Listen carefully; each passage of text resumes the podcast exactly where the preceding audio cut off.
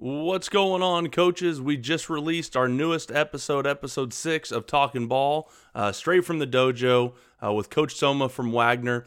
We get to talk just at length, about 2 hours, just over football, over a lot of trap, a lot of how they, how his offensive line works through their system at Wagner, Wagner's football program. We had a blast getting to talk some football with him. Think you guys will enjoy that up on RTP Premium, which again is only $12 a month. Also, some big news. We partnered with J.T. O'Sullivan. We just had a podcast episode with him not too long ago. He just came out with a new RPO course, and he's giving our listeners 15% discount on his course. We've already watched the course. The course is unbelievable, and so we're excited that we get to give you guys that that percentage off, 15% off. Go to RTPSchool.com. When you guys order the RPO course, put in RTP15, all capitals, RTP15 for the coupon code, and you guys get 15% off his RPO course, which is an unbelievable course made by a high school coach in California that was a former NFL quarterback. So you guys can check that out at RTP School. You can check all of our stuff out at runthepower.com. This episode of the podcast is brought to you by Team Builder. Team Builder provides strength and conditioning software to high schools around the country. Whether you write your own programs, have a full-time strength coach, or need training programs, Team Builder can make your program better. Right now, Team Builder is offering a 10-week off-season football training program with a 2-a-day speed and agility program. This template even comes with videos from some of the top SEC strength coaches that will show you how to run your weight room. Visit their website and enter the code RTP to get the off-season football training template and start your 14-day completely free trial at teambuilder.com. Again, enter code RTP at teambuilder.com, which is teambuilder.com. On today's episode of RTP, we talk with Josh Pardini. Coach Pardini is the OC and offensive line coach at Lackawanna College in Scranton, Pennsylvania. Listen as we talk with Coach Pardini about his favorite run schemes, inside zone and pin and pull. We also talk about his experience coaching junior college offensive linemen and our favorite TV show set in Scranton. You guys know what it is already, The Office. You can follow Coach Pardini on Twitter at CoachJPardini. Hope you guys enjoy.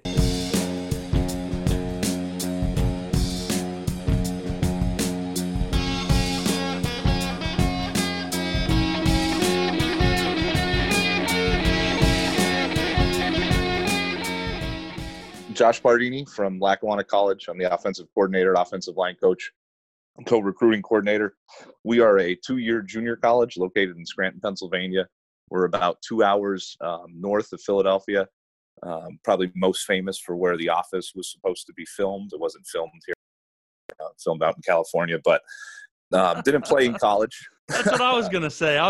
I just put a note down, Scranton. I'm pretty sure that's where The Office was. They didn't film it there, though?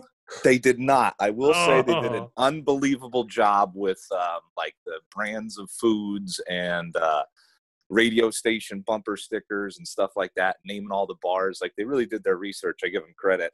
But there was actually nothing filmed here other than the opening scenes when John Krasinski came into Scranton to kind of tour the place a little bit. But yeah, I'm quite used to having to answer that one. But anyway, back to the football stuff. Didn't play in college.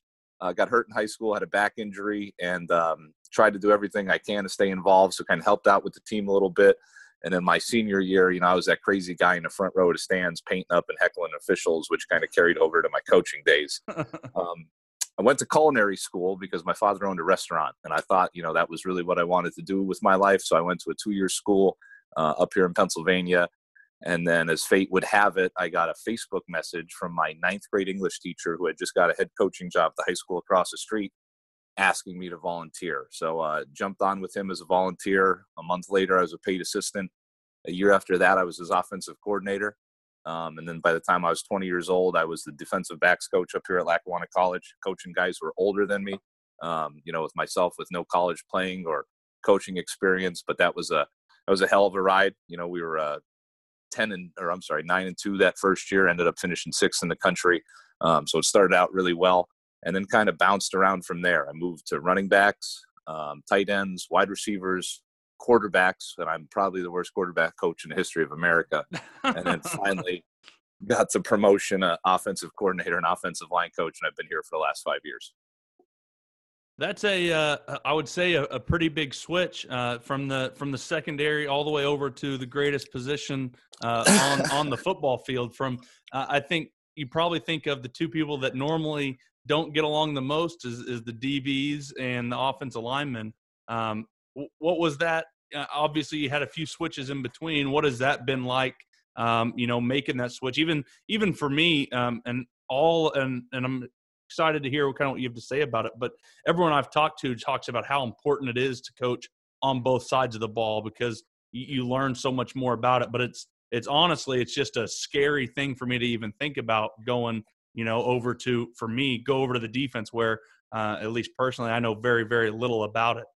Sure. I believe that. I believe it should be a prerequisite for anybody who coaches to coach on both sides of the ball. And I think doing it at the high school level, where most of the time, especially in Pennsylvania, where you don't have a 2-platoon team, everybody should have to deal with that. Everybody should have to coach an offensive skill, for half the practice, or a defensive skill for half the practice, or one day a piece, no matter how you organize it. But I think that really helped me grow as a coach.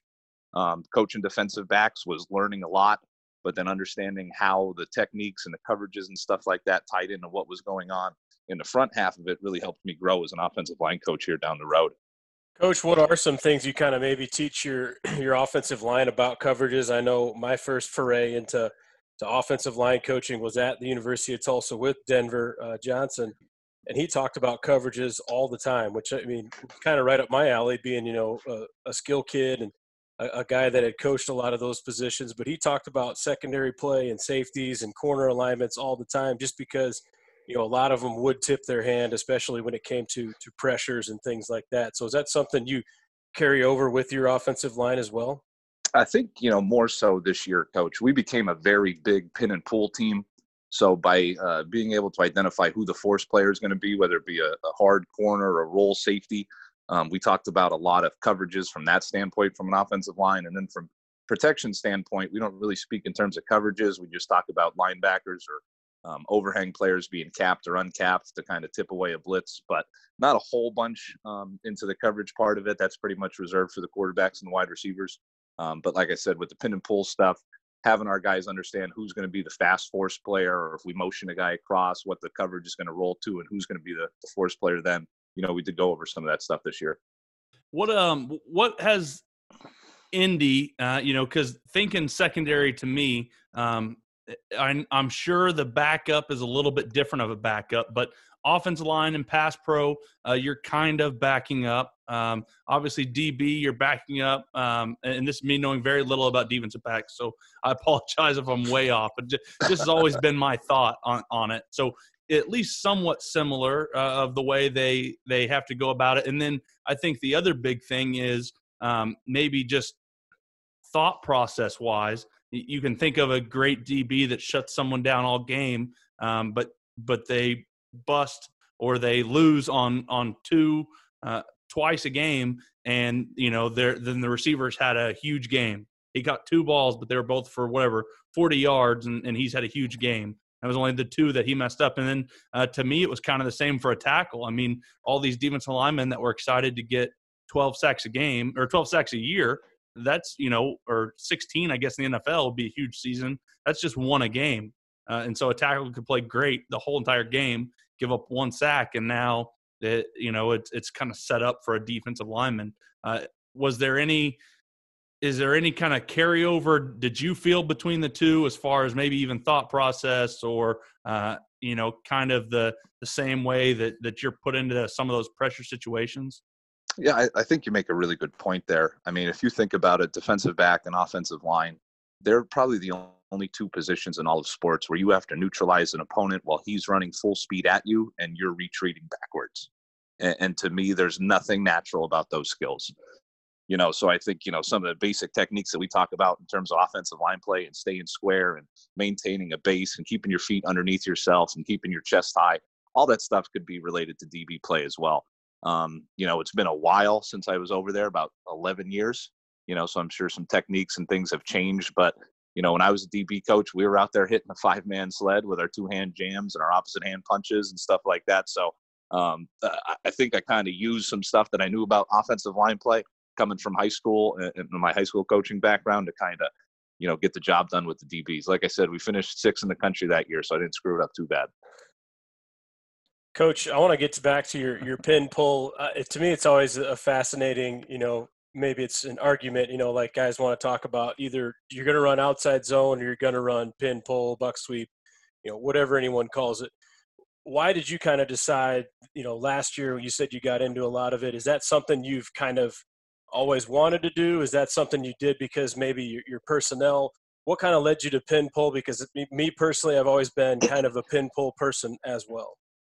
You know, desperation leads to innovation, Coach. For a long time, I was an Alex Gibbs, wide zone, true stretch, you know, all 11 guys on the field got to do their job type of guy. And we had success with it. But we had success with it when I was sending offensive tackles to the University of Oklahoma and tailbacks to Arizona State. And it was a personnel-driven thing. And then going back and looking at it over a 4-year period, 72% of our wide zone or our stretch plays ended up hitting in the front side A-gap. So I looked at myself and the rest of our offensive staff, and I said, you know, what are we doing wasting a lot of time on a play that's hitting in the front side A-gap? We're not getting to the edge, you know, maybe on the jet sweep portion a couple times, but it's become a stretch and puncture play for us, and it was hitting in the cylinder. So we kind of eliminated stretch 2 years ago, and I had 3 offensive tackles who signed to Power 5 schools, 2 guards who could just push a truck out of a bar. One of the smartest centers I've ever had. So we lined up and we ran inside zone 385 times. And all its variations, the wham, the cut zone, all that kind of stuff. And we were just able to do it. And then they all graduated. So going back and looking at that, I said, you know, we have to find a way to put the ball on the edge. And we're not going to be able to line up and crowther somebody off the ball for 6 yards a carry like we were doing these last couple of years. So I talked to Coach McCook at Shepherd University in Hagerstown, Maryland, who in my eyes is like the best at the pin and pull stuff. And he was very open, helped us a lot, and ended up being our best play. We were able to ride it all the way to the national championship game for us this year. So what are some of your key tenets on pin and pull? I've been around guys that get really, really into it. I was under Gordy Shaw, who was at Minnesota, and back when it was kind of their thing was pin and pull, and he had 800 different rules, and really that's most of what we ran that year, and so it didn't get too rule-y. And then I've been around guys that are a little bit more probably up-tempo, and so they don't have as many calls, as many rules. They're a little bit more simplified. And obviously I don't want you to give all your secrets away, but how do you guys kind of look at that, or how do you get that in place for your guys, because there are so many different ways you could decide to pin or who pulls and you know, against different defenses, depending on probably what that defense does. Sure. You know, I think being a junior college, we are a 2-year school, but we're a 1-year program. So when it comes to that KISS principle of keep it simple, stupid, we have to abide by that and sometimes exceed those expectations just because, you know, I'm going to get 15 weeks to work with my starting right tackle before he's at the University of Maryland. So what we do from an offensive line standpoint is we block fronts. Now, there's 5 fronts in football. Anybody will tell you that, but we only block 3, and our rules kind of hold true for each front. So we break our run game down into 3 categories: our zone game, our gap game, and then our map game. Map meaning half man, half gap. So the pin and pull kind of falls into that. I'll talk about that in a little bit. But we tell our guys that you're either going to see bare, odd, or even. And what we classify bare as is the cylinder being covered, so the center and guards are both covered. We classify odd as the center being covered and both guards being uncovered. And we classify even as anything else. So if we can understand, you know, the fronts, and our center can make a good mic declaration, then we just have to know our rules from there. And we actually did a really good job of it this year. I think we were somewhere between 92 and 93% from an assignment standpoint over an 11-game season. That's really impressive with pin and pull, because I've seen it go really, really wrong at times. Yeah, at least me personally trying to coach that at times. And so kind of to me, I think maybe the hardest thing for me to coach, and I don't know if it's hard, but just there's so many different things that can happen, is the down block on the pin. Because you're blocking down, and it's normally you're blocking down, and who cares if the guy gives a little penetration, you wash him down, and the play hits outside of it on power or whatever. But on pin and pull, you're blocking down, and you got to block down hard enough that he doesn't escape, but you can't block down so hard that once he sees the guy in front of him pulling, that he now skates across your face. What are some hints, tips, some blocking rules or drills? What do you do to help those guys block down, or what's some coaching cues you could give me? Because I think that's one that we run into a lot. So we tell our guys, you know, we operate out of 11, 12, 13, 10 personnel, but we operate from the gun. We're an RPO-based football team. So what we tell our seal block guys, we don't call it a down block because down means something else in our system. We call it a seal block or a back block. And what we're telling that offensive player is he's going to bite the near shoulder pad of the defender that he's blocking back on. He's not going to put his head across the chest. He's not going to put his head behind. He's going to bite the near shoulder pad. And then with his inside hand, he's going to throw a single under to the breastplate, and that's going to help stop penetration. Okay. My outside hand is going to control his hip. And this is what we tell our guys. If I can control his hip, I can control his center mass. I can wash him down the line. The other thing we talk about is when that hip disappears, a good defender is going to try and spin over the top of that back block or that seal block to try and match the hats to the front side. So we tell our guys when that hip disappears, you got to find it and reapply pressure. And best case scenario, you're going to stop him from spinning. Worst case scenario, you're going to slow him down, and hopefully your back's by him at that point. And so then obviously the thing that I always worry about, or I don't know if worry is the right reason, but because you're not so hard down, you guys are biting that near shoulder. If a guy penetrates hard or he slants in, but not slants in hard enough, do you have a rule with letting the guys pull and pick that guy up? Or are you telling your down guy to somehow try to get hands on him? Are you telling him if you don't get hands, keep going on your path? What's your kind of coaching point or talking, you know, thought process with those guys when something like that were to happen? So if we're going to execute a seal block, let's say on a 5 technique, and he long sticks or does something like that, he tries to get into the B gap and he kind of just runs away from us. What we tell our seal block guys is to stay on that track, because if something's going away, obviously something's coming back. If for whatever reason, we don't get a good seal block and he penetrates up the field and he throws off a puller, that puller's got to take them. What we tell our pullers is that they got to make the back blocks right, but when everything goes wrong, they got to get the play started. So put a hat on a hat, let the back try and get us back to the line of scrimmage. Let's play 2nd and 10. Coach, what are some things you guys are doing then, you know, with the pin pull? I know a ton of teams obviously are doing some things on the backside with the RPOs, you know, to control fast flow backers. Are you guys doing anything maybe on the front side that might be a little bit different? I know, you know, with teams seeing a lot of pin pull and flying down to set the edge, there's a bunch of teams that are doing things out the front side. Is that something you guys do, a little bit of both? Yeah, we'll rip some front side glances and some front side seam routes to the side where the pin and pull is going, depending on how they're going to fit it that week. You know, we played a team out in New Rochelle, New York, and they were going to sit in quarters and force with the safety. So we were throwing bang eights or glance routes off that, you know, front side safety. I will say, you have to have some coconuts. You have to be willing to maybe let your quarterback take a hit because your edges aren't extremely protected. I think that's one of the reasons why, you know, the zone scheme is so married to the RPO stuff, is because you're protected edge to edge, whereas the pin and pull and the gap scheme stuff, you're not as protected unless you're in 12, 13 personnel, stuff like that. What are you telling when receivers are, it's not an RPO, they're blocking as a part of the scheme. Are they still push cracking to safeties, or are they going man on with the corners? I've kind of heard two different ways. I know a lot of guys that are very adamant. Like I know Walls is really big, I think, into, you know, kind of staying on corners, and I've had other offense coordinators that are that like to try to get those wide receivers to the safeties with pin and pull, and but what are you guys trying to do with your wide receivers when it's not an RPO, when they are blocking on the front side of it?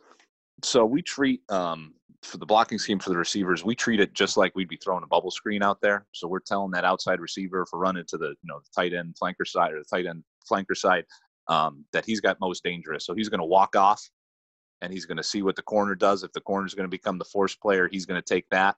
If the safety is going to rotate down, he'll take that.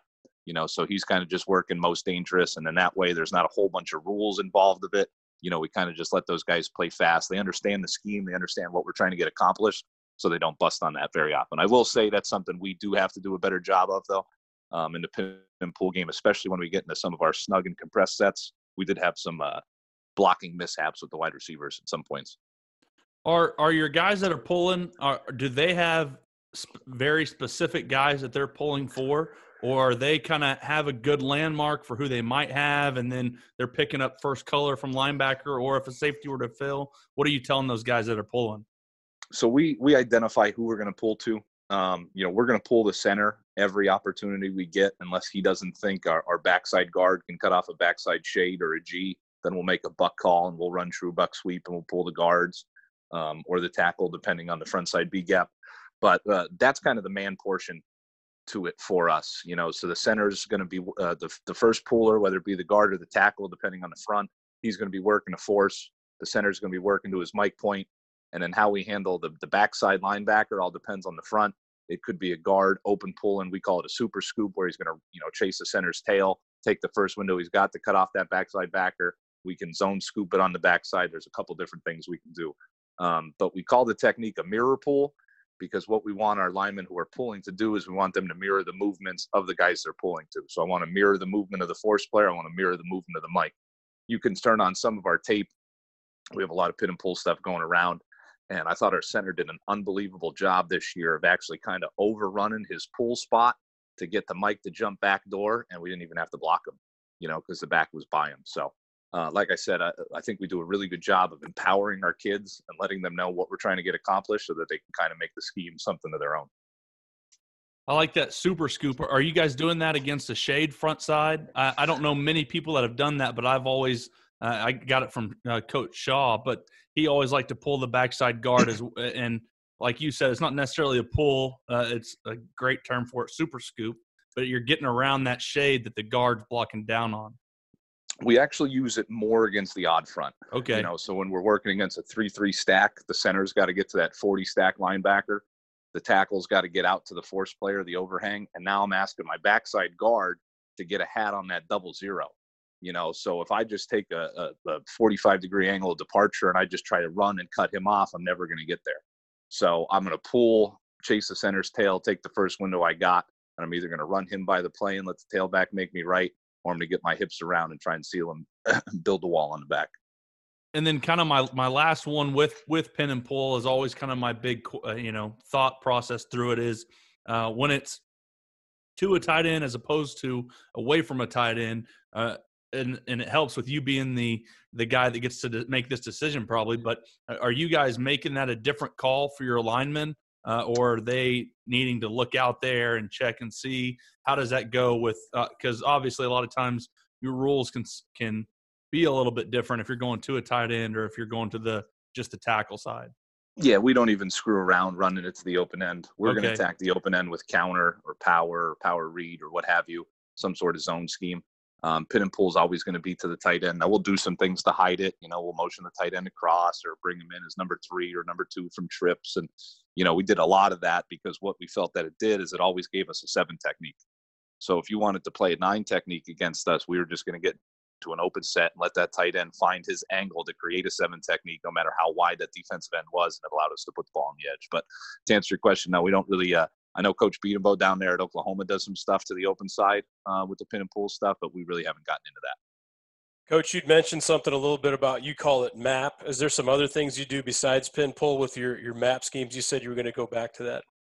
Yeah, so our map schemes, you know, the ISO zone play, that's a map scheme for us because you're obviously your man on the front side, your gap on the back.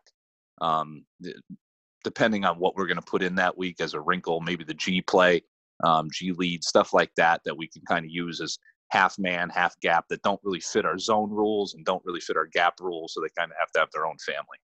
Is that something when you guys are running, you know, your ISO zone, is that something you allow your guys to call and maybe make that call, you know, you'll lock it for an open side B gap, or is that something that you guys actually call kind of knowing, you know, beforehand what you're going to get? So, you know, getting into the ISO zone stuff, we were a big wham football team. We play a a three down front at Lackawanna, and we're in bear probably 50% of the time. And anybody who coaches offensive line knows that if you're going to ask your tackle to cut off a backside B gap player on zone, you're not going to have a football play because it's the hardest block in football. So we run the wham play a whole bunch, and the wham play kind of turns into insert zone for us if there's an open B gap. All right. But if a defensive lineman tries to control the B gap, whether it be a slant five, a three technique, a G looping, what have you, we're going to have our tight end clean it up. If there's no immediate threat in the B gap, we tell our tight end or our H, he's got to own the B gap, and he's going to end up fitting on that linebacker. How does that work with your tackle? Talk me through that. Like if you've got a, because I'm trying to picture this, because we've actually got two different calls for it, and I would love for it to just be one call. Obviously, I'm trying to take out as much as I possibly can. So like if you've got a 3 and a 5 to the wham side, sure. Your tackle's what, blocking out on the 5? Yep. And now your guard's going up. But if it's like a shade and a 5, your guard's still blocking the shade and your tackle's still blocking out on the 5. Now guard's got the A gap. So again, if the G stays a G, he takes it and they go. If the G loops to become a 3, he stays on his track. He'll pick the wheel up, looping in the A gap there. What we teach our tackles to do, and this comes from Coach Tyler Bowen, the tight ends coach at Penn State. He was the O-line coach at Maryland, helped me put in this scheme. We teach our tackle, whether it be an open B gap or a closed B gap on that backside, we're going to teach him to step at that B gap defender. Whether it be the mint front or a three technique or the bear front, we're going to step at that defender so he thinks he's going to be cut off and he doesn't see the wham block coming. And then the tackle's going to own his angle inside out on whatever shows in the C gap again, whether it be a stand up 5, a down 5, a back or what have you. That's something you guys have then liked against the 3-3 stack, because that was something I was kind of drawing up and messing around with just the other day. So I'd love to hear, kind of your thoughts on that, knowing that, like you're saying, that to get that displacement block on the backside, 4i, whatever you want to call it, setting him up to get whammed and then, almost kind of like arcing the tackle, correct? Yeah. I'll get you guys some cut ups. I'll hit you up on Twitter with some of that stuff, but I think we do a great job of it. Like I said, I'm a firm believer in what you do well are things you do to beat your own team. So we are a great wham football team because we're a great slant angle 3 down front, and that 5 techniques becoming a B gap player 60 to 70% of the time. So we have to be able to create that separation or that divide in the zone. So we've kind of made a living out of it. Our base premise is that we're going to zone 3 down fronts and we're going to gap 4 down fronts. And then when you get to a 5 down front, it all depends on how you want to handle it. Do you have a dual threat quarterback where you can run the power and counter read stuff? Do you not? Like we have, we haven't had a dual threat here the last couple of years, so we've been more the wham zone and that kind of stuff against the bear. But as a general rule, that's kind of what we say and how we're going to attack a defense. So with that being said, and I haven't heard that often, but I have heard it, that, you're really good at whatever, hurts your defense. I don't know if that's exactly how you said it. I'm not that smart, but it was similar to that. With that being said, and with that thought process, is do you take any time and spend watching the team you guys are going to go against? Do you watch their offense at all? Does that ever come into it as an offensive coordinator? Really? Every week. So what I'll do is we'll go through our defensive breakdown stuff. And then Tuesday morning, I'll meet with our defensive coordinator. And, we've been playing the same teams here, obviously, for the last couple of years. I've been here a long time, so we kind of have identities understood at this point. But I'll go to our DC and I'll say, hey, what are their top runs? And he'll say, okay, well, they're this, this, this, and this. And then I can go back and say, okay, well, you're a 3 down front, so you're going to see primarily this and not this. Okay, and that means that, they're a 3 down front, so maybe the counter was really good to them. We're going to try and attack them with counter. We do that a lot. I think we scout and prepare a little bit harder than most junior college coaches. I think we work really hard as a staff, but yeah, that's definitely something that goes into it. And seeing what their offense does well kind of gives us an idea of how to attack their defense. Maybe more so from a passing game perspective at points than run game, but I think you can find value in it either way. So getting into pass game, obviously for me, and I'm sure Walls will talk probably more pass game that all goes over my head. But I start thinking, obviously, protection. How day one or kind of your base thought process on protection? Are you guys man sort? It's interesting though because, like you said, it's a 2-year program, but it's a 1 year. for you guys. So you want to make it work, but you want to make it as simple as possible. How have you kind of morphed that, again, without giving all your secrets away, obviously? So from the outside looking in, like if I were to hand you our playbook, you'd find 16 protections in it. When we install it to our guys, we install 3 protections, and it's just kind of variations off of each. You know, we run some 5-man scat stuff. We primarily base ourselves out of half man, half slide, whether that be a 6 or a 7-man protection. Then we'll do some full slide stuff. All depends on the skill set that we have. I think the advantage of being the offensive coordinator is I think about the protection first. You know, you can drop all the pass schemes that you want, but if the guy doesn't have time to get it off back there, it's no good. You know, so we always think from a ground-up perspective. We always think from a protection-first perspective. We're a big play-action and RPO-based team, so that helps us there. But we've been successful with the drop-back pass, and I think, you know, we've only allowed, on average, the last 4 years, 12 sacks. You know, so we've done a really good job of that. When you're breaking down, say, like, you know, your scat protections, are there a bunch of different things you put on the QB for your 5-man protections, or is that something where, you know, the offensive line's pointing to kind of where they feel like pressure's going to be, 4-man side, you know, safety down, whatever their indicator might be? How do you kind of go about putting that together? Is that such a small part of your package that maybe you don't spend a lot of time on it? No, we don't spend a lot of time on it. It's probably 10% of our game, to be honest with you. But again, depending on what skill sets we have that year. But we're always going to build some sort of hot into the route concept, whether it be from an empty set or release in the back or what have you. We're going to make sure the quarterback understands the hot and that the center understands the hot, you know, because that tells the center that we can slide away from the hot because we're okay and we can protect the backside if we have to, or the front side if the quarterback wants it, what have you. So we don't spend a lot of time on it. You know, I think we're pretty basic, just like everybody else. We got 4 down plus Mike or 3 down plus 2, you know, and the quarterback's got to belong to anybody else and understand where your routes are breaking off at, where your hots are to get the ball out of your hands. Coach, you've talked about, you know, kind of making a Mike point a few times, or a Mike declaration. Talk me through. I'm somebody that, for whatever reason, I understand offensive line, I understand blocking and schemes. I feel like fairly well, but when it comes to Mike declarations or Mike points, it's almost like I've never been able to figure that out, or it just has never really made sense to me. If I'm coming into your, you know, to your program, and I'm a freshman center that comes in, what's the first foray or the first thing that you're talking about, what a Mike point is, what the importance of it is, or what the thought process is behind it? Why do we need it? Talk me through a little bit of that. You know, we had used the count system for years, and it just kind of didn't allow us to move very fast, I guess. So we got more into the Mike point system. You know, when you come to play center for us at Lackawanna, you have some rules that you have to abide by. The first thing you got to do is identify the front, whether it be bare, odd, or even every play. And the next thing you got to do is identify the mic. And how we identify the mic is the first linebacker play side. Okay, play side, or where the slide is going to. And we don't say head up to play side. So like in a 3-3 stack, that 0-0 wouldn't be the mic. It'd be one of those stack 40 backers. And the reason we're able to do that is because we don't push our zones. So if we get a zone scheme called and they're going to bring edge pressure, we're going to throw off of that or RPO off of that, what have you. So it kind of allows us to keep our mic points consistent. And then again, it goes back to knowing your rules based upon the 3 fronts that we teach. So it kind of helps everyone with their rules in the fronts. That's it. You know, okay. So we identify the mic, and then anybody to the play side past the mic is plus, double plus, so on and so forth. And then minus, double minus, triple minus on the backside. So, you know, for instance, if we're going to run pin and pull against the 4 down front, we know the front side tackle's got to pull the force, the center's got a mirror pull of the mic, and then the backside guard and tackle got to figure out how they want to get to minus, whether it be a fold block or a scoop block or what have you. You know, so that kind of ingrains that in their rules.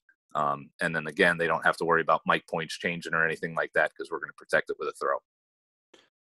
So with you guys not pushing on inside zone, a lot of times, at least against like a 3-4 front, it gives you almost like 5 base blocks. At least it did to me. I could never really figure out a good way to get any double teams working on that because the linebackers are tucked in, and then to go all the way out to a 4 eye. Now you got to, but also keep your eyes on these linebackers. The angles to me were a little bit screwy. What do you guys – do you have any answers for that? Does it just end up turning into kind of base blocking all the way across? What do you guys try to do when you do go inside zone to that odd look or 3-4 look with you not pushing it? Are you talking about a two-gap or a static 3-4 front, Coach? Because the majority of the fronts that we see in the three-down world are slant angle. They're going to move. I got you. So that five's not going to stay a five. So if we're getting that three-down front, you know, like our defense was a base Okie front there for a couple of years, we're going to run the wham play because I don't know what that five technique's going to do, and it's going to be a really hard cutoff block for the tackle, and I'm going to lose half of my zone scheme. So it's not something I want to get into. Gotcha. I will say, you know, you kind of roll the roulette wheel when you run inside zone against those three down fronts. If you're going to get a slant angle team, so what we tell our guys, if they're going to slant to the zone, we're going to tear it front side and let the ball come back. Okay, if they're going to slant away from where the zone is going to, then we should be able to fit our Crowther technique, double teams, take it vertical into the lap of the backer, and then let the back push his read spot and kind of go from there. You guys have a call then too. I mean, so say you run it to an open side, 10 personnel, then the dude walks up on the edge. I'm assuming then you guys will, you know, he's on the front side of your zone. Will you guys then push it when he walks up on the edge, or is that still something you guys will throw out the front door off of it? We're going to protect it with a throw, whether it be a two-receiver side or a single-receiver side. Our quarterback does I think our system's simple enough where they understand. We call it access, that if you have access to throw it to the single or throw it to the two-receiver side, take it. You know, it's just an extension of our run game. I will say you have to have an offensive coordinator and a head coach that understands that and is okay with that, you know, because sometimes you might call inside zone and you're throwing a one-on-one fade ball on 2nd and 7, you know, so making sure your head coach is on the same page and the rest of your offensive staff is on the same page and all that, that's kind of a big deal. I will say, you know, I was fortunate enough to earn the trust of my head coach and change his schemes in 2015. You know, he was a 21 personnel style, ISO, power, counter tray. You know, we were running the down play from the wing T series. It was caveman football. We were running the Air Coryell system, you know, Ace Cup gun, 6-1-1-6, that kind of stuff. But, you know, when we went in and changed it, I think it made things a little bit simpler. But he kind of had a hard time at first understanding, like, hey, why are we throwing this bubble 77 times? Or why are we taking that one-on-one fade here on 2nd and 8? You know, so getting him on the same page took a little bit of work, but he trusts me. So it's been good since then. Is that something that you go in and look at? And I'd never heard of this. I think maybe till Walls talked about it just a few weeks ago with me. But is that something that you go in and chart your run plays with the RPOs tagged to them differently than just regular run plays? Because I know that Walls had gone through and looked at his plays that he had an RPO tag to it, and he averaged out those yards and did all his you know rushing percentages with those RPOs tagged to it, and he gets a lot bigger number, not even throwing the RPO, just having it tagged, having that threat got him a lot more yards than it did without it. Is that something that you guys look at all, or is it more of a feel thing as you've gone throughout the years and started calling that? To me, it's more situational. You know, I would venture to say that over 90% of our run schemes are tagged with some sort of RPO or access concept. To us, we're going to take that stuff away when we get in a 4-minute offense mode, or when the head coach just gets frustrated that we're throwing 5-step speed outs into the boundary, you know, so we have the ability to do that. It's kind of uncommon for our guys. They kind of like look at you weird, like, hey, why are we changing who we are at this point in time? But I think, you know, the 4-minute offense is something we really worked hard on last spring. Ended up winning us probably 3 or 4 games this year, big time football games against nationally ranked opponents. So yeah, we took the RPO stuff out of it, and, you know, we kind of got back to like 1996 football, and we put everybody inside the hash marks and our snug and compress sets, and you'd be amazed that people just don't know how to defend that stuff anymore. You know, you got 5 eligible receivers and sometimes 8 gaps, and teams don't know how to fit it. So we take our RPO stuff off of that, get in a 4-minute offense mode, and try and finish with a victory formation. Coach, is that something now too, knowing you've had your system for 4 or 5 seasons and you've been kind of rolled into it? Does that help you a lot then in recruiting, kind of knowing? I mean, it sounds like to me, obviously you're going to have, you know, big offensive line having to move people and run some of the things you want to run, and then also probably going to have 1, maybe 2 studs out on the perimeter, especially if you're going to play a dude into the boundary and he's going to have to run all those access routes and then have to win on man coverage. Is that something you kind of have to go and pinpoint every year? Like, who's going to be our dude that can win in the boundary? Who's going to be our guys that can, you know, run the screens and block for the screens? And then obviously who could be the home run tailback we need to be able to make this thing go? Yeah, I think the beauty of this system is that, you know, we don't have a set way. You know, we're not going to try and fit a square peg into a round hole. We're going to tailor our system and our scheme every year, depending on the personnel we have. I know that's cliche, you know, but again, we're a one-year program. We're a junior college. We have 6 full scholarships compared to our competitors, 65, you know, so we are a big-time developmental program. Sometimes our guys are with us 2 or 3 years and they didn't have any opportunities with anybody else, and we kind of developed them into the players that they are. So we're going to tailor that every year. You know, hopefully we're always going to have at least one big-time receiver. If he's not on the outside, he's going to be our Z, and we're going to find a way to get him the ball on lock zone RPOs and jet sweeps and stuff like that. So we have the ability to change. And I will say, you know, just from a junior college perspective, yeah, we want to win games. We want to put up stats. But at the end of the day, the most important thing is getting our student athletes to a 4-year school. Absolutely. You know, so it's kind of hard for me to justify handing the ball to a guy 25 to 30 times a game when I have 3 or 4 able bodies back there who need the tape and need the audition and get themselves to a 4-year school. So I think since 2014, we've been a running back by committee type of football team, and we're okay with that. I think our coaches do a great job of having our players understand why we do it. And, you know, when week 11 rolls around and they're all fresh and they're running for 80 yards a pop, you know, they kind of start to understand too. So to answer your question, we're going to tailor our system. We're going to tailor our scheme to what our kids do well. Like I told you guys earlier, we're an inside zone football team. We couldn't do it this year, you know, so we had to find a way to move the ball down the field on the ground, and that's where the pin and pull stuff kind of came about.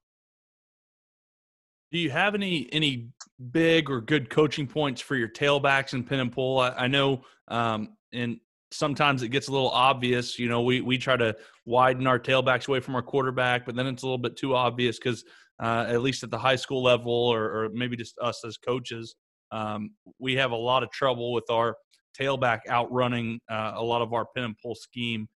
Do you have, you know, kind of a coaching tip for them, or coaching cues or points that you're talking to them about in pin and pull? I think one of the best things that we do as an offense is that our tailback alignment is consistent no matter what play we run.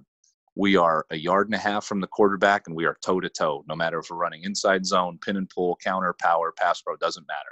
We are always in the same alignment. Now, we have to coach our ever-living tails off to do that and to provide no tendencies. But it really helps our tailbacks understand, because they don't have to worry about alignment based upon play. Then they really just have to learn who their read is and what they're looking for. So what we tell our tailbacks on the pin and pull play, if we're going to go crossface, we also do some same side mesh stuff with it, which is very difficult. You really have to coach that. But from a crossface standpoint, we're going to tell our tailback to open and steal second base. Okay, and then once he receives the mesh from the quarterback, he's going to hug the hip of the second puller. And that's what's going to make him right. If the second puller kicks out, I'm up in the alley. If the second puller gets a hook or a reach, I'm out on the perimeter. Is that something – how are you coaching up that second puller? Is that a drill that you guys work? Because I would love to have him really read the first puller. And then I guess that's the other question. Your first puller, is he working to that outside shoulder, or is he working to kick?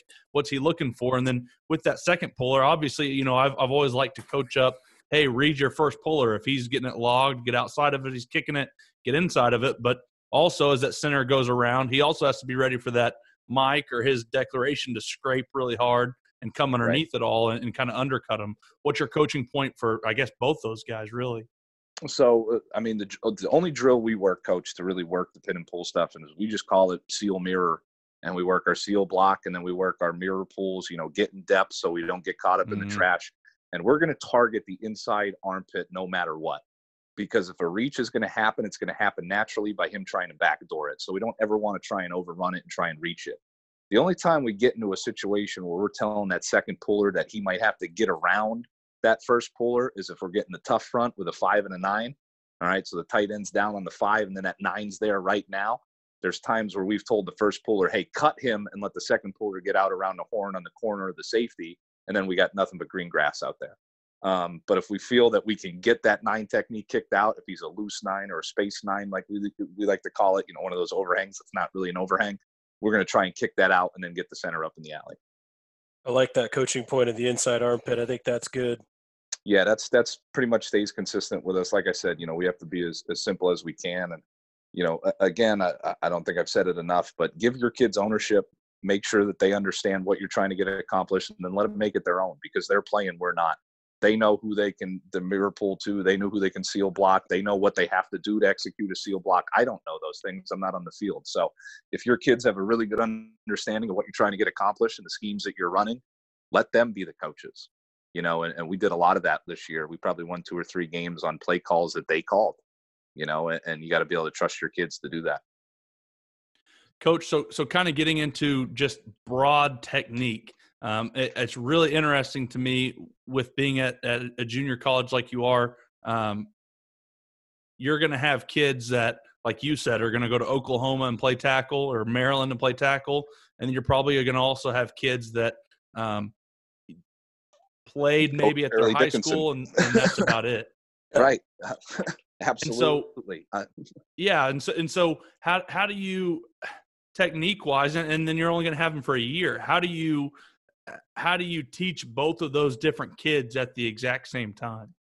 You know, I think you have to understand where each kid is faster than at any other level. You really have to make a conscious decision saying, hey, these are going to be the 8 to 10 guys I'm going to work with. You know, maybe Johnny's not as strong as he should be. Maybe Jacob came in a little bit too big, what have you. You have to identify those 8 to 10 guys immediately, as fast as you can. And then we always talk about not having a cookie cutter approach to coaching. You know, we're not like you talk about the power game and everybody says skip pull. Well, we don't skip pull. We call it a square pull. Some guys can skip, some guys shuffle, some guys drop, step, and run. I don't really care what their feet do. I just want their hips and their shoulders square so that it can stay inside out on the mic point. You know, so we use the term ability-based a lot at Lackawanna College, whether it be a defensive lineman's alignment to where he's slanting to, an offensive tackle's pass set, a guard's pull. We're going to use ability-based skills to try and get the job done. So I've always loved learning from guys that coach junior college ball ever since, I mean, been in high school, just knowing that it's the same thing that we're dealing with, you know, and it's probably even less for you guys because, I mean, at least we have guys, you know, 3-4 years in the program and we can develop them and you're not having that. So to me, you could learn so many cool things from guys because they had to keep it, you know, in a box, really, really simple. Here's easy ways to do it. And then not only that, they understand the issues that high school coaches are going through too with that ability base, dude. You're going to have the entire gamut of guys. And for me to sit there and think that I'm going to coach it one way, not going to work. Absolutely not going to work.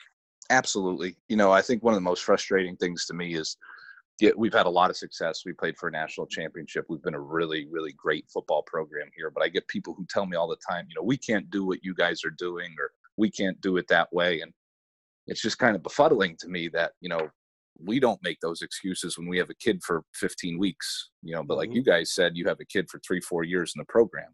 And let's be honest, you know, junior college is meant for those who academically had some struggles in high school. You probably have more intelligent and more football savvy players, or at least a bigger group of them on your roster than we do at a junior college level.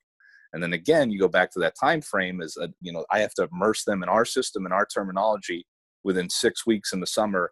And then we got to go out to Utah and play the number 6 team in the country, you know, so it can be difficult at sometimes. You know, but junior college coaches, I think we find a way to get it done. And, you know, from a Lackawanna College perspective on offense, we use the term FITFO, and that means figure it the F out. You know, no matter what happens or, you know, what type of player you got or scheme or something's going to go wrong probably 22 out of 24 hours a day in junior college. And you have to FITFO or you're just not going to survive. Coach, I'm kind of curious, you know, with so many, it seems like, junior colleges out there, and you guys are all vying, just as the, you know, Division I schools are, but you're all vying kind of for the same kid. And I'm sure, you know, no disrespect to any junior college, but a kid that would rather be at Texas but has to go to a junior college for a myriad of reasons, or at Oklahoma, wherever. What's your selling point? What are you guys going out there about your junior college that sets it apart from the other ones that these kids could go to? We like to tell everybody that we recruit that we're a junior college by name, not by nature. you know, we've had a team GPA of a 2.8 or higher for the last 5 years. And I don't think Dabo and Uncle Nick down there in Tuscaloosa can say those things. So that's something to be proud of. And we also tell our guys that it's a very safe developmental place. You know, we're in Scranton, and when a car backfires, it's a car backfiring. We background check every student that comes into the school. We don't accept felons. We don't accept students who have been kicked out of four-year schools for drugs, guns, Title IX, anything like that. So when I tell a prospective student athlete that he's going to be safe living in the dorm, it means something. It holds weight. You know, we our cost is a little bit higher than most two-year schools. And like I said, our scholarships aren't really in line with our competitors.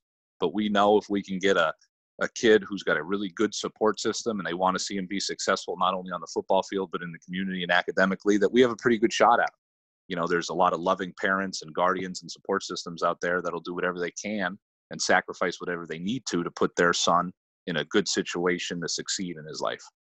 Coach, how rewarding is it to see those guys then go off to, you know, whatever school, you know, obviously, you know, the big time Power Fives, but also the kids that you, like you said, go D3 and end up kind of, you know, getting their life back on track and knowing you guys had a little bit to do with that. It's expensive, Coach. My cable bill's through the roof because I got all these packages to watch all these kids on TV across the country, whether it be Arizona State or Baylor or Texas A&M or Penn State, what have you. So, but no, realistically, it's why you do it. You know, I've had opportunities to move on to elsewhere, and I just think there's something different about coaching a junior college athlete. There's something different about helping a young man achieve his dreams after the NCAA told him he was too dumb or didn't have the necessary test scores to be a collegiate athlete. And you'd be amazed at how that can motivate people. I think the problem we run into is sometimes high school coaches don't really do their job, you know, and we're the ones breaking the news to the student athlete that, hey, you're not going to qualify and you're going to need a junior college. And you have to be careful when you break that news to the youngster. We like to say that we're Satan in January and Mother Teresa in April. You know, because once they figure out that they're not going to get to Oklahoma or Baylor or West Virginia or what have you, hey, we're here with open arms and we can do some things to help you. I always thought it was cool that, you know, when the junior colleges would come through is like, you know, the less restrictions. So you got to know those guys really, really well. I mean, like the guys at NEO, I mean, Ryan Held, you know, when he was at NEO, dude, he was in Broken Arrow. I know Ryan very well. He's a stud. But I mean, yep. It was awesome just because those guys were in all the time. So, I mean, there was super all kinds of access, but then you got to build really, really awesome relationships with those kids. And then, you know, also I liked it too, because, you know, you might be telling the kid like, hey dude, you're not going to qualify. You're not going to qualify. Here's the things that you're missing. And then the junior college coaches that would come in and have that relationship, they'd be able to, you know, to tell those kids and kind of back you up on it too. And I felt like it was such a cool thing to be able to do because those guys were in all the time. It wasn't just a one or two times, you know, because they're limited by the NCAA. Right. Yeah. The recruiting rule restrictions aren't nearly as harsh as they are for four-year schools. The problem that junior colleges run into are simply budgetary. You know, we don't have the $2 million recruiting budget that Georgia and Clemson and those guys have. So again, being able to identify the prospects you want and maintaining the relationships with the coaches in the area, like you said, that's vitally important. You know, because there's certain schools that are going to have two or three junior college guys every year, dynamite football players, you know, so you have to maintain those relationships. And, you know, whether you place the last kid from that school at a four-year school or not, you have to be up front with the staff and the families and everybody else. You know, we're going to buy 120 apples every year and we're bound to get 5 or 6 bad apples, you know, and I think communication with the head coach and the rest of that staff at that institution, you know, to let the kid, you know, let them know, hey, this just wasn't a good fit for us. That goes a long way. I think it, you know, you get into bad situations where there's no communication there between the junior college coach and the high school staff. How important is it too, you know, knowing you're going to get the bounce backs from guys, you know, guys are leaving. How important is it then too, to also kind of have the relationships, you know, up above, you know, from the big time schools that are recruiting the kids and they're like, hey, this dude's not going to make it. And you're going to be the first guy they call to say, hey, we're going to place him at Lackawanna. Right. You know, that's you got to tread lightly there. Again, we're not going to take people who are kicked out for drugs or guns or Title IX. You know, if it's a scheme fit that doesn't happen or something like that. Yeah, we're all open eared. But I would say we probably have the least amount of bounce backs at any junior college in the country. We don't really make a living off of it. And when we do get a bounce back, it's usually not a Power Five or an FBS kid. It's that FCS kid who feels that he can get to the next level. And we found that those guys are a little bit hungrier. You know, there is a reason they transfer all the time. And you have to accept that, and you have to do your homework and do your research and have a good relationship with either the high school staff or the four-year staff to know really, you know, why that player is coming back to you. So again, that's not the world we really live in. But if you get the right one, he's a program changer. We took a kid named Andrew Ford from Virginia Tech a couple of years ago. He was a state player of the year in Pennsylvania. And, you know, Virginia Tech just wanted to go back to the Michael Vick days, and he wasn't a dual threat guy, you know, so he came in with us and kind of, man, he was just a stabilizing force for a whole bunch of junior college guys, and his leadership was through the roof. And, you know, he really put us on this path here where we've been 56-5 over the last 5 years, you know, just what he taught us as a staff and a program. You bring up a good point that I don't always think about, but it's, I think, especially good for probably high school offensive linemen, and I'm sure every position, but especially offensive line, because there's going to be kids that are, you know, 6'1" or 6 foot tall, and by all film that you could watch are good enough to go to a Division I school, but because they're 6 foot or 6'1", they don't get that offer, but right. They get a ton of Division II offers. But you guys give them an opportunity by going junior college route to prove what they can do at the junior college level, and then maybe get that Division I offer. What kind of kid are you looking for, or maybe what's your, I don't want to say sales pitch because that sounds bad, but what is your recruiting pitch? What's your, what do you talk with those kids about whenever you meet with a kid like that is probably a Division I kid, but his size or his measurables or his whatever that is doesn't match up, and he's trying to make that decision. Hey, do I go Division II where I've got, you know, this Division II scholarship, or do I go junior college and kind of bet on myself to get that higher offer the next year or two? You know, we deal with that a lot. Being in Pennsylvania, we are recruiting against the most competitive Division II conference in football in the PSAC. They sent 6 teams to the national playoffs last year. I think Slippery Rock ended up being in the Final Four, something like that. So we, you know, a lot of the guys that we're recruiting are also being recruited by those two-year schools. And what we tell those young men is that, hey, listen, if you come to Lackawanna and you give it a shot for a year, East Stroudsburg and Slippery Rock and IUP and all those Division II schools who are great programs, they're not going to disappear.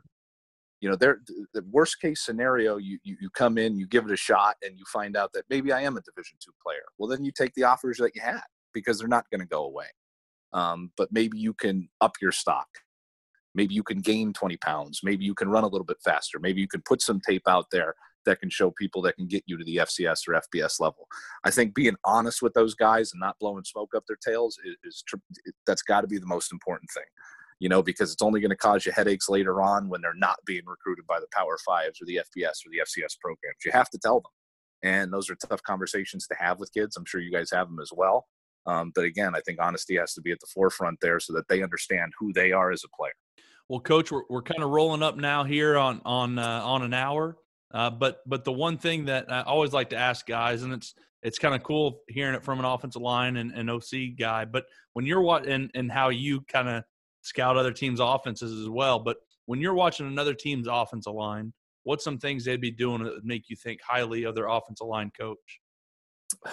I want to see people get off violently on combination blocks. I think that is one of the most undercoached skills from an offensive line standpoint. I see a lot of guys leaving lateral or not bumping the buddy off fully. You know, if I see an offensive line who can get violently off a combo block and get onto a linebacker, and then at the same point, you know, be able to handle interior games and twists and stuff like that, well, then they're well coached. That's my thought. You know, what's mind-blowing to me is, like I said, we're a bear front football team, and some guys will come in without a bear plan, you know, and they don't block the three technique, or they turn them loose on the back. So that stuff bothers me a little bit from an offensive line coach perspective. Like, how do you let your guys do that? You know, our guys know bear day one, but that's kind of what I look for. Pad level stuff like that. You know, again, a lot of teams we play are going to have better athletes than we have. You know, we say all the time that if we had to compete in the Olympics, we wouldn't be nearly as good. Teams are going to run faster, jump higher, do all that kind of stuff. We're just going to play technically. We're going to play smarter. We're going to play harder. You know, I told our guys this year that we're not going to win the Olympics, but we're going to win every damn spelling bee because we're going to be the smartest 5 dudes on the field in order to be the most technical guys on the field. And I think that shows up on our tape. Coach, man, it's been a blast for an hour. It went really, really fast, but appreciate you coming on. And like I said, look forward to seeing some of your cut-ups and learning some more stuff from you. Been super informational. Appreciate you you being willing to share with us, man. I've been waiting to get on this thing for a long time, fellas. I really appreciate the opportunity. Like I said, I've been a listener, I think, to every episode. I actually just listened to Coach Robertson this morning on the drive around here. So, like I said, appreciate you guys having me. I know you got NEO out there, but if you have any unbelievable players who need a junior college, pick up the phone. I'm here. I'd love to evaluate them, and hopefully we can get you guys up to Scranton. We'll show you guys, you know, the office museum and stuff like that. We'll get you a tray of red and a tray of white and a couple pitchers of beer, and we'll talk about some inside zone and wham. As soon as they lift the travel ban, I think I'll be up there, man. You guys are welcome. You guys get the floor fixed first, though. That's right. We'll do. I appreciate it, guys. Thank you so much. Have a great night. And that's going to do it for this episode of RTP. We want to again thank all of our sponsors. You guys make sure and go check them out. Help grow our community by telling other coaches about Run the Power. And if you enjoy Running the Power, go get your shirt, long sleeve, or hoodie at runthepower.com. Also, if you have any topics or any questions you would like for us to discuss in the next podcast, simply rate our podcast and then leave a comment in the write a review section of the podcast app. This will help our podcast rating as well as it'll allow us to answer the questions you all want answered. Make sure and go check out our blog at runthepower.com. Follow me on Twitter at Harper_Coach and Coach Walls at Coach Brady Walls. Run the Power now also has its own Twitter and Instagram, and you can find that at Run the Power. Hope you guys enjoyed this one. Talk to you soon.